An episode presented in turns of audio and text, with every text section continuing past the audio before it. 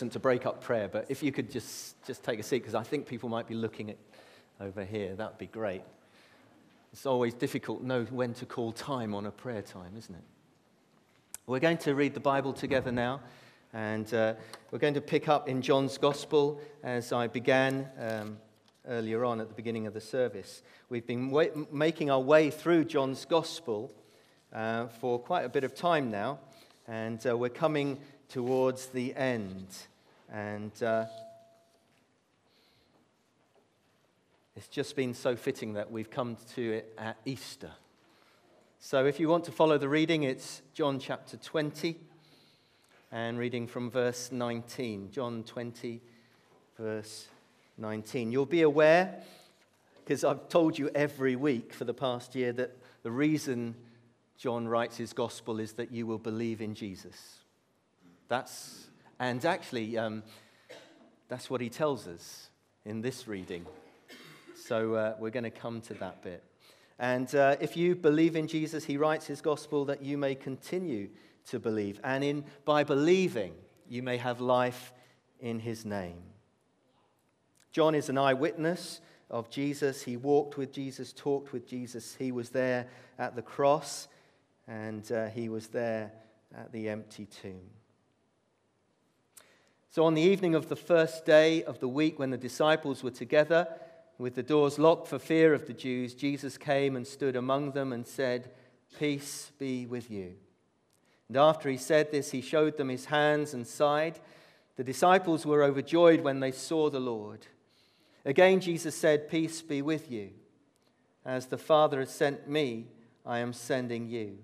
And with that, he breathed on them and said, Receive the Holy Spirit. If you forgive anyone his sins, they are forgiven. If you do not forgive them, they are not forgiven. Now, Thomas, also called Didymus, one of the twelve, was not with the disciples when Jesus came. So the other disciples told him, We have seen the Lord.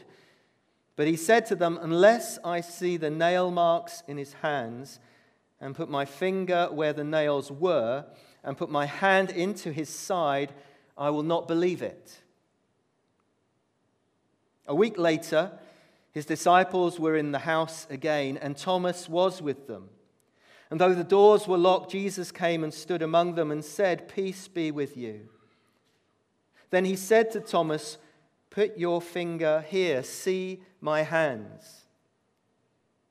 Reach out your hand and put it into my side. Stop doubting and believe. Thomas said to him, My Lord and my God. Then Jesus told him, Because you have seen me, you have believed. Blessed are those who have not seen and yet have believed. Jesus did many other miraculous signs in the presence of his disciples, which are not recorded in this book, but these are written that you may believe that Jesus is the Christ, the Son of God and that by believing you may have life in his name. Let's just pray together. Father, we thank you for Jesus. We thank you for your Holy Spirit. We thank you for the scriptures that point us to the Lord Jesus. And as we spend some time just looking at this passage together, will you feed our hearts that our faith may grow, that our understanding may grow as well? In Jesus' name, Amen. I was struck um, as I read this over and over again this week that Jesus and his scars are still visible. Because Jesus when he was resurrected from the dead with this new resurrection body, could have done away with the scars. They could have just been healed. But he keeps them. He keeps the scars. Scars tell a story. I don't have many scars, not physical ones. I have one little one in my chin. If you have to get really close to me, probably too close, unless you're Hermie, obviously, and maybe Karis and my mother. Well, I'll stop going on. I had two stitches. Ah, I know. Two stitches. That's the only stitches I've ever had. Two. I fell in the bath. It's not funny. I fell in the bath, hit my chin on the side of the bath. Blood everywhere. I thought I'd lost my head, the amount of blood. Two stitches. The nurse did not look impressed at the A&E as I queued up with my wound. But they did a good job. Hardly see it. Our scars tell a story. They all tell a story. Stories of wounds suffered, whether they be physical scars, of operations, of, of wounds. And there are other scars that you don't see, that we all carry, and they're on the inside. And they tell stories as well. But as we come to this passage, when Jesus meets his disciples risen from the dead, it's interesting that he says, Did you not notice when we read it? Look at my hands. It's me and my side. And these are scars that tell a very different story. They are the scars that tell the story that Jesus took our sin upon himself on the cross. That's why he died. He died for sin, yours and mine. Died because he loved us, but he died for sin that we might be forgiven, that that which separates us from a holy God will be done away with, so that we might have a relationship with God. It was the ultimate sacrifice. He died to heal our wounds as well. There's a verse in the Bible that says, By his wounds we are healed. And three days later, Jesus rose from the dead, took up his life again in a magnificent resurrection body, perfect in every way, except he kept the scars. Marks of sacrifice will never fade from Jesus. In heaven, he is worshipped as the Lamb who was slain he still keeps the scars. Proof of his identity to the disciples. A wonder in heaven. I mean, I don't know this for 100% certainty, but I, I think it's wondrous for the angels to look upon Jesus. The one that they have always worshipped, the one who was there from the very beginning, and now is there again, scarred, wounded, because all scars tell a story. And Jesus' scars tell the story of God's unending love. We live in a very skeptical age. I don't know if you've encountered that as you've uh, met with people. People are quite skeptical, certainly about things of Jesus. I meet people who are into all sorts of interesting things, wondrous things, but skeptical about Jesus. Melvin Bragg, interviewed in The War Cry, says that he is still struggling with the idea of personal faith. The key for him is did Jesus rise from the dead? I'm glad he's thinking about it. Today we'll look at somebody who was one of the disciples who is famous for being a bit of a skeptic. He's even given the nickname Doubter, which is a little bit unfair, I think. Thomas, who is famous for saying, Unless I see the nail marks in his hands and put my finger where uh, in his side, I will not believe it. I won't believe it. He's the one who says, I'll believe it when I see it. He's the one who says, Well, it's okay for you to say you've had an encounter with Jesus, but I haven't. And no doubt John sees that argument coming. And he responds by telling us the story about his friend Thomas and what Jesus said to him. John records four of the ten resurrection appearances of Jesus. The first one was to an individual, Mary. Mary Magdalene. She was the first to bring the news of the empty tomb to Simon and John. And if you remember in the story, they run to the tomb.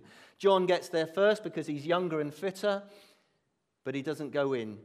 Peter gets there later because he's older and not so fit, and, but he goes straight in and he sees the folded grave clothes, still folded, the headband still twirled as if Jesus had just come through it. John goes in then and believes. And Mary then is the first person to meet with the risen Jesus, to encounter him, to speak to him. And she runs back to the others saying, I've seen the Lord. And the next appearance was to the disciples on the first evening of that Easter day. All the disciples behind locked doors except Thomas. And Jesus comes through the door, the wall, the doors were locked. They were in fear. Despite Mary's meeting, despite John's believing, they were still in fear and hiding. And Jesus comes to them with words of peace. Peace be with you. That shalom. Peace in all its dimensions. Suddenly, Easter glory breaks in on the disciples. And he shows them his hands and his side as if proving who he is. This is not some apparition. This is not some ghostly thing. This is not an impostor. It's Jesus, for real, in the flesh, touch.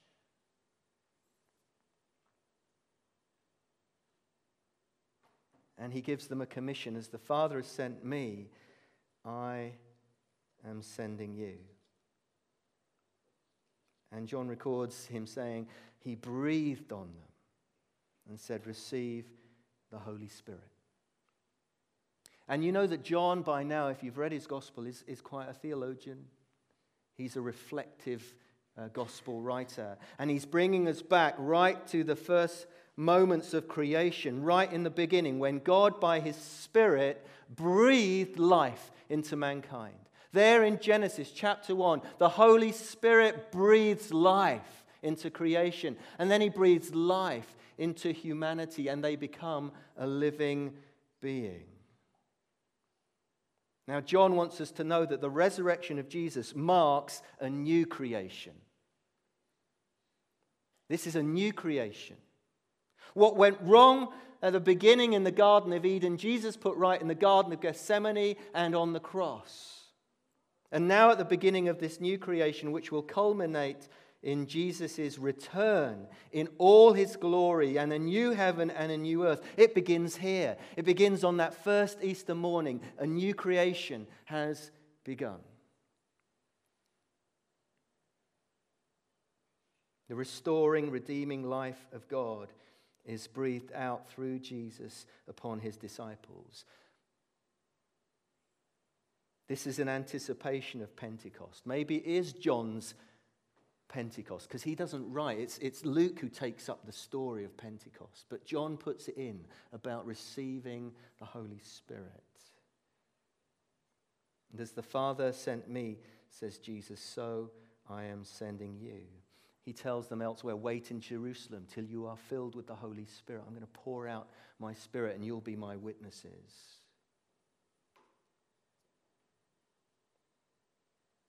And the pouring out of the Holy Spirit is key to what is coming next. How does the unique achievement of Jesus in one time and place affect all other times and all other places? How can the message of Jesus, first spoken out in that first century to a people who did believe in God, who were waiting for a Messiah, who did expect God's kingdom, go to a people who are far from God, not waiting for God, not expectant, even suspicious and skeptical?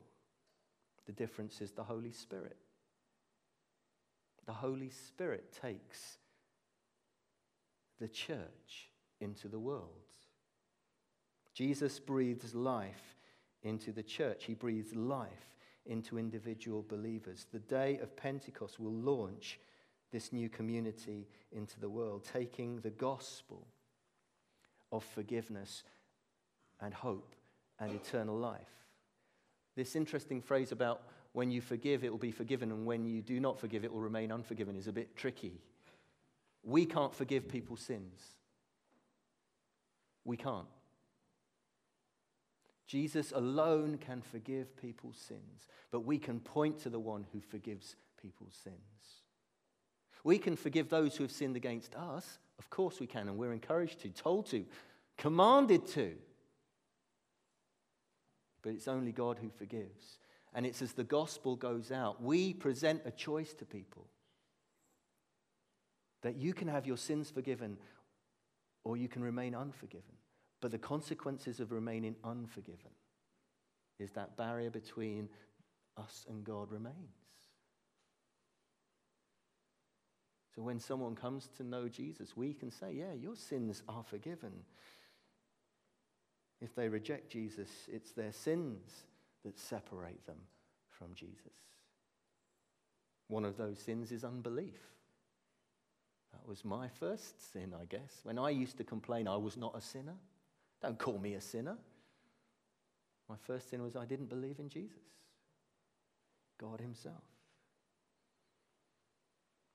So, John's appearances that he records the individual appearance to Mary, to a group, to the, the disciples, and then this final appearance here uh, to the group and Thomas. Next week, we'll look at that appearance um, by Galilee. But here he appears to a group, but also to an individual, Thomas.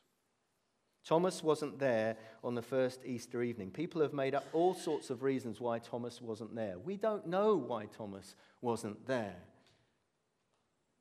We can guess that it was too much for him. It was overwhelming. He is, by his track record, and by um, what I mean his track record, the only kind of incidences we have of him are two, and he seems quite pessimistic. He is the half empty guy. He is the one when Jesus says, Let's go to Jerusalem, Thomas says, Okay, let's go. We'll go and die with you. Cheery soul that he is. But he was loyal. But he went. But he was a little pessimistic. Others had been leaving. Jesus, remember in Luke's gospel, encounters two people on the road to Emmaus. They're already left Jerusalem. They're on their way out. And Jesus is encountering them, and they come rushing back. But when we read that a week later Thomas is back, imagine being Thomas for a moment among the other disciples. How annoying would it have been for that whole week? We saw the Lord. We saw the Lord. We saw his hands and his side. He's alive. And Thomas going, yeah,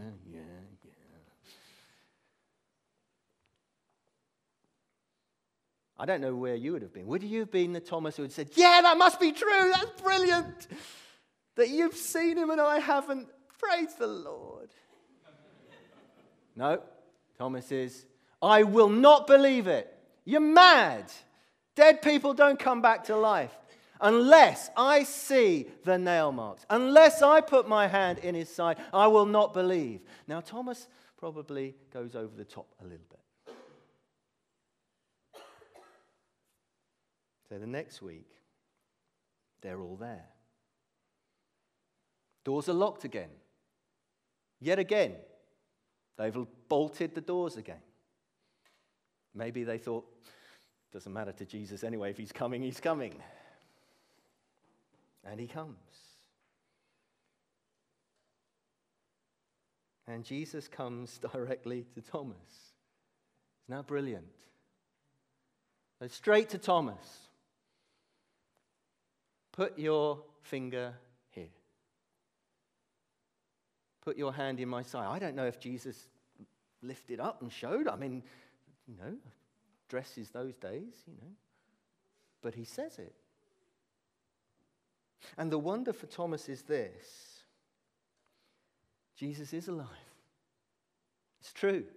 Jesus is alive. He died on the cross. He endured such suffering and pain, and he is alive. That's Thomas's story. He's alive. And also, he hears everything I say. Because Jesus knew what Thomas had said. Now, this is a great encouragement to us. Or not, depending what you've just said, obviously. The encouragement is this Jesus hears. He hears the cry of your heart, He hears the words of your mouth, He hears you, and He loves you, and He wants you to trust Him. That is such an encouragement. Have you ever thought, He can't hear me? He does. He does. And now the Gospel of John comes full circle. Thomas declares, My Lord and my God. This is amazing. This is amazing. He is the first person to address Jesus directly as God. God. Let me put this in context. Thomas is a Jew. He's a Jewish man. It would be blasphemy to address a human being as God. Just wouldn't be done. Thomas addresses Jesus, my Lord and my God. It's the beginning of that realization of the early church, not just that Jesus is Messiah, anointed one, but he is God. And it brings us full circle of John's gospel. In the beginning was the Word, and the Word was with God, and the Word was God. And now, at the end of his gospel, one of the disciples is declaring it up front You are God, Jesus. And so begins that worship of Jesus as we have come this morning into this place to declare that Jesus is God. He is not a son of God, he is not just a prophet or a good man or a miracle worker. Jesus is God in the flesh, equal with the Father and the Holy Spirit. We worship God in Trinity. And then there's just a gentle rebuke for Thomas and a blessing on those who will believe the apostles' message. Thomas, because you have seen me, you have believed. Why has it taken you so long? Blessed are those who have not seen, yet believed. If you've believed in Jesus, you are blessed. Jesus says, You are blessed. You have believed the message, you have believed the apostles' message. And we are filled with God's Spirit.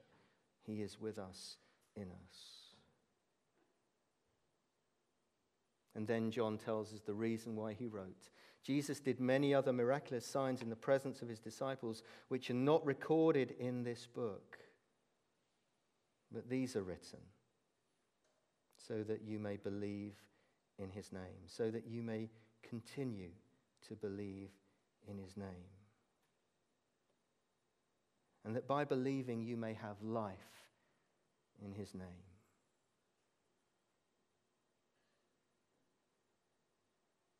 The rescue mission is on. John comes to the end of his gospel. Just one more chapter to go.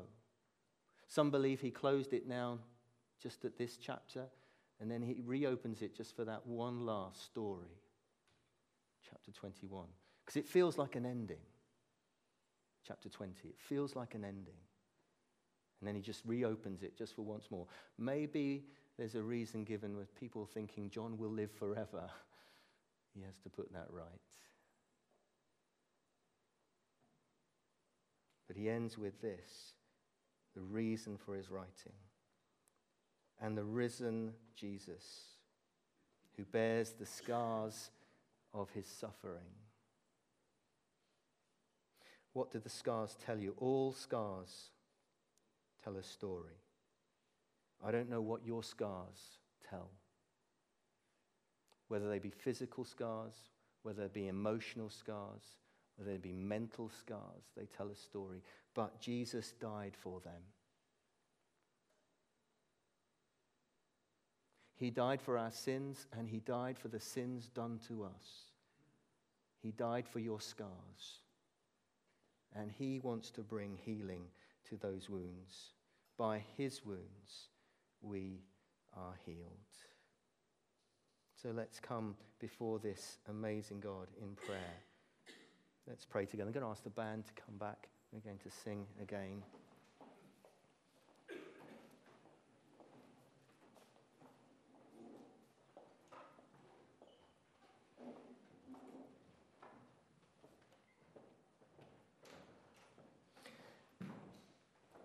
Let's pray together.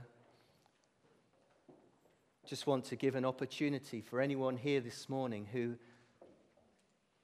perhaps for the first time, you want to take a step of faith in believing that Jesus is God.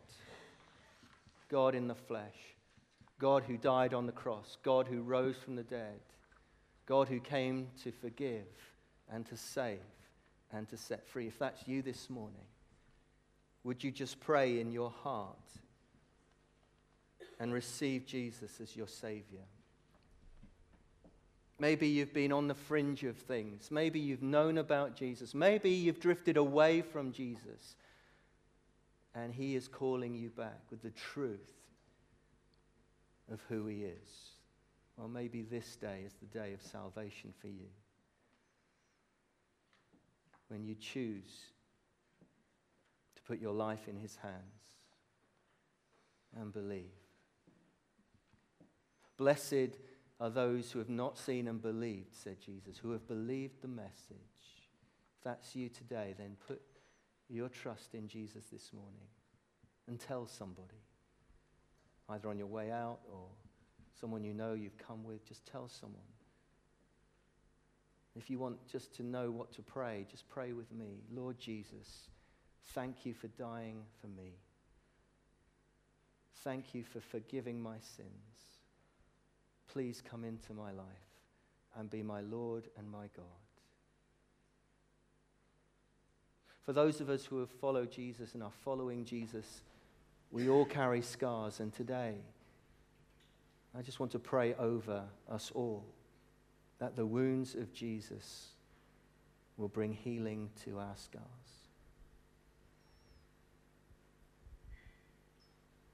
Lord, will you come by your Spirit and bring healing, bring deliverance?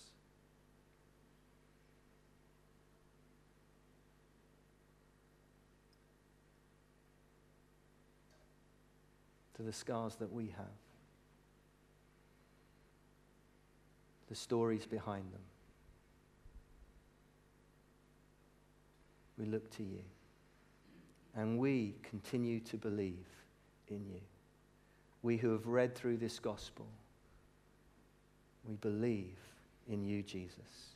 And we say with Thomas, My Lord and my God, we worship you. Let's stand and worship Jesus together.